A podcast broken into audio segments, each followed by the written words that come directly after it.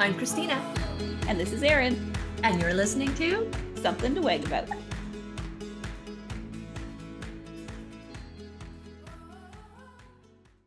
In my class the other day, people were, because one of the things we do is cooperative care, and people were talking about how anxious they were. In this particular class, there was a couple people that were just like super anxious about doing their their dog's nails. And I was just like, I was like, spoiler, it's totally okay if you don't do your dog's nails. I don't do my dog's nails. My dog's nails makes me anxious, so I spend money to get somebody else my dog's nails. That's totally okay. hey, why don't we talk about that for a minute? Doing dog's nails? Well, the options there, if we have some husbandry stuff that makes us anxious or makes our dogs anxious, and what our options are. It's a good topic. Mm-hmm. I actually like because I get so anxious doing my dog's nails, and I get anxious because I'm worried about quicking them. Um, I get anxious, which makes my dogs get anxious. So that's why I just decided right from the get go. I was like, no, I'm not doing it, especially with B because she's an anxious dog in general. So um, I just get my groomer to do it all the time. Deidre all the time for me. I think that's a great plan. I do, um, I have four dogs, so I do three of them myself. I used to use a Dremel, but once Max lost her sight, she became afraid of the Dremel. So I just clipped them. And Enzo's always been a bit sound sensitive. So he, uh, I clip his as well. And then Jubilee, since I'm clipping everyone else's, she gets clipped.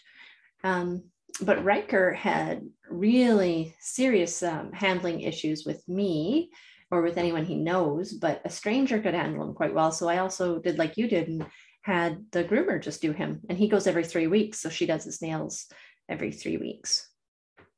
Yep.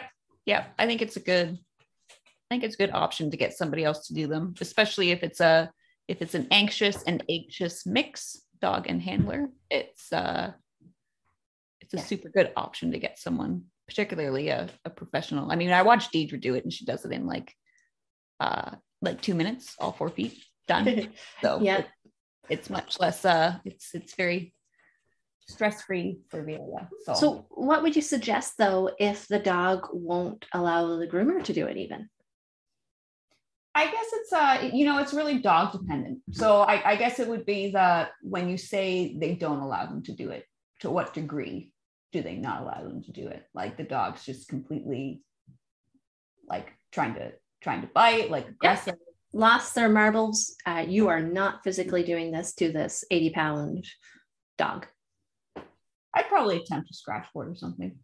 Yeah, scratch board's yeah, pretty cool idea. Um, do you want to tell everybody what that is? I've actually never had one. I can I can assume what one is. I've actually never seen one, but I've heard about them. There's a great Facebook group that we can link to in the show notes. Actually, the scratchboard is basically uh, a large piece of plywood or something similar, and with uh, depending on your dog, a sandpaper surface put onto it, and then we do. A, it's kind of like a modified shake a paw, and it's really quite quite straightforward for most dogs, not for all dogs, but it's quite straightforward to teach the dog to paw at the board and to file their own nails down little bit by little bit, a little bit more involved to teach the back feet, but also quite doable. I'm also uh, a big fan of talking to your vet and getting some medical help when the animal is so traumatized. If they just are terrified about getting some sort of husbandry thing, nails is the big one, obviously, eardrops yeah. and all kinds of other stuff can be on that same page. If the animal is being traumatized, they really think they're in danger. I am 100% okay with you talking to your vet and getting some medication to help if that's what your vet thinks is good for your dog. Um, so that you can get those things done if they need to be done. Yeah i think that's a i think that's a good solution too. Do you what are your thoughts on people who just leave it? Because they can't do it and nobody can do it. In that case i would really look at that medical help. Yeah. Because i mean it depends. Is it like you can't scissor around their face and so they have frilly hair around their ears that's not something that's um, affects the dog's health But if it's nails, that can affect the dog's long term health and uh, their well being as they, especially as they get older. So I would think that's something that needs to be done at least somewhat frequently. That's not one that I personally would choose to let go, but we all make the best decision we can for the dog that we have. I, I, I would take that by case by case. I agree. Yeah, I I do think nails are ones that um, people should try. It is a bit dog dependent. I've actually have seen a couple dogs that, for whatever reason, their nail type, uh, they just don't seem to need it as much. Mm-hmm. So it, it absolutely is dog dependent. Some dogs seem to be able to wear their own nails down just by walking on concrete and that type of thing, but it's pretty pretty seldom, like pretty rare that you see that. But it is it is it does happen. So it is a bit dog dependent, but long nails can affect uh, nails are my main one. They can affect gait and can actually cause lameness issues and all that type of stuff. Mm-hmm. So I am pretty pretty pro getting nails done if possible. And the longer they are, the easier it is for the dog to catch them on something or crack them or get injured that way. You never met Toby, but my golden retriever, we used to go to the beach all the time on those big rough rocks, and his nails were so short from running on the rocks. He, he was yeah. fast. He was yeah. a very fast dog. His nails, he would actually wear them down to the quick himself. I never, ever had to trim his nails. Lucky. Yeah. Fronts and backs. He would just, just wow. run and run and run until they were down. But he was, he was a fast little dog. Yeah. Oh, we should maybe talk about some cooperative care, huh? Yeah, we could do that. It's a good, good topic. What do you want to say about it? I feel like that's your domain. okay. So um I think cooperative care is very challenging in dogs to have fully cooperative care. I think it's a lot easier in an animal that we don't have as much interaction with.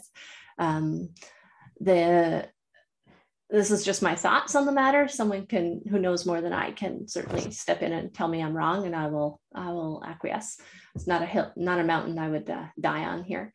The when we talk about cooperative care, we often use examples of uh, zoo animals and teaching them to stand still for blood draw or nails or what have you. Um, but those animals, when they do interact with humans, they have a very small set of expected behaviors that pay. And so I think it's easier when you just have that small re- repertoire of behaviors or that small piece of interaction to say, this is what we do together and with our dogs, I think it's harder to have fully cooperative care in a very fearful dog. The the number of behaviors and the number of interactions we have with our dogs uh, is huge. And so when the animal is in front of us, there's a lot of options for them to earn reinforcement. There's a lot of things that they can do. And when one of those things is scary, it takes it takes a lot of work, and I think a lot more work than the average pet owner is able or willing um, to put in to get fully cooperative care. If you have an animal, if you start with an animal that's truly terrified of the procedure. I think that's a really good point. In general, if you have a nice, easygoing dog and an owner that's really committed, um, we start with cooperative care and we can definitely try to get there.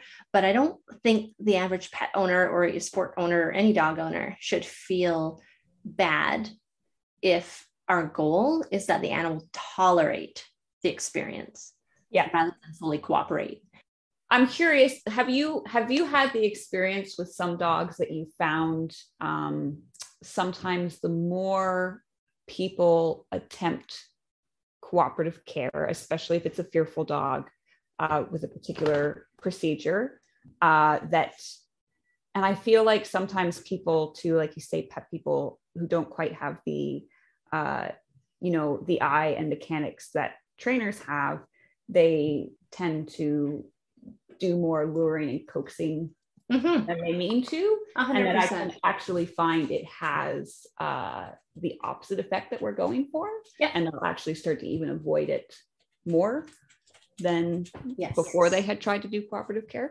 yes so um, a lot of cooperative care based on um, counter conditioning the example that I use is when we're trying to desensitize our dog to something, if we push them over threshold too often, we actually end up sensitizing them to it. And that's what happens there with that counter conditioning is when people are trying to create here's a little tiny bit of a scary thing. Here's a treat. Here's a little tiny bit of a scary thing. Here's a treat. The two things that can happen is if that scary thing is too big, the treat doesn't matter. And yeah. we end up poisoning the process. The other piece that can happen there is if you're going too fast, the process should be tiny little scary thing. Here's a treat. Tiny little scary thing.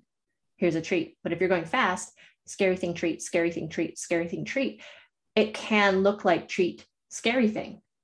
Right. Treat, scary thing. And then that case, we're actually teaching that the the learner that our food, our little treat, is scary because the treat is predicts the next scary thing. Yeah, I've definitely I've seen it happen, and dogs start to avoid food. Yeah, and the whole scenario can be a problem. So, counter conditioning, if you have a very fearful dog, needs to be done very slowly, very carefully with good mechanics. Um, and I, I just don't want people to feel bad if they're not going to get there, if the best that they can get is the dog tolerates these husbandry things. And I think that's a fine goal. That's certainly my goal for my dogs. Um, with Max, my golden cross, like it's, I could get the, she enjoys it much better, much easier, much faster than I could with my hypersensitive border collies or my hypersensitive little Eskimo. So, you know, depends on the dog, but tolerance is a great goal, a fair goal, I think, for most people and most dogs. Yeah, I agree with that for sure.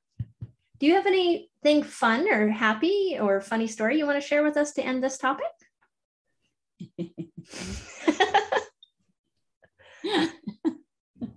oh, tell us about your um, your little adventure with Pippin today.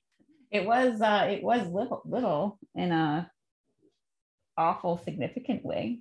I don't even know how to how to put it without making it completely gross for people listening. oh, I think that that's the fun part of it. So you, so you come home and you smell dog poop or how to start?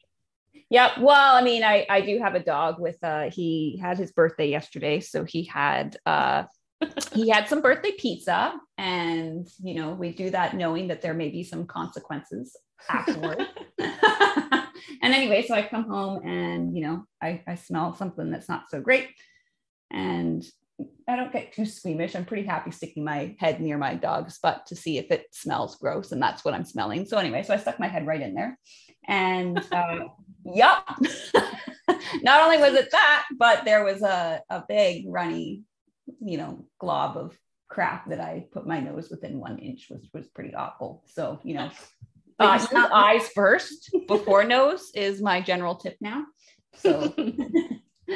So but, you stopped within an inch, though. You didn't get it all over your nose. Luckily, I didn't get it all over my nose. and luckily, because Pippin does have a lot of um, uh, back end issues, usually in terms of his uh, digestive system, uh, he we we made a happy compromise. He really didn't like the hose, which is fair enough. I only have a cold, I only have a cold water hose, so and it's I, December it's December. Well, and even in the summer, he didn't really appreciate that uh, bit of a shock on his hind end. So we we compromised, and he now gets to to go in my shower, which is much, which is much warmer, and he he's quite happy to go in there for a, a game. He really he gets very excited about tugging on the towel after I dry him Aww. after I get the wash. So that's how we made showering.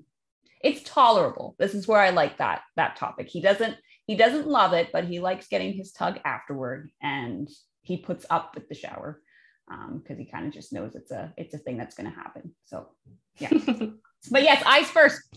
eyes first. Okay, lesson yeah. for today. That's the lesson for today.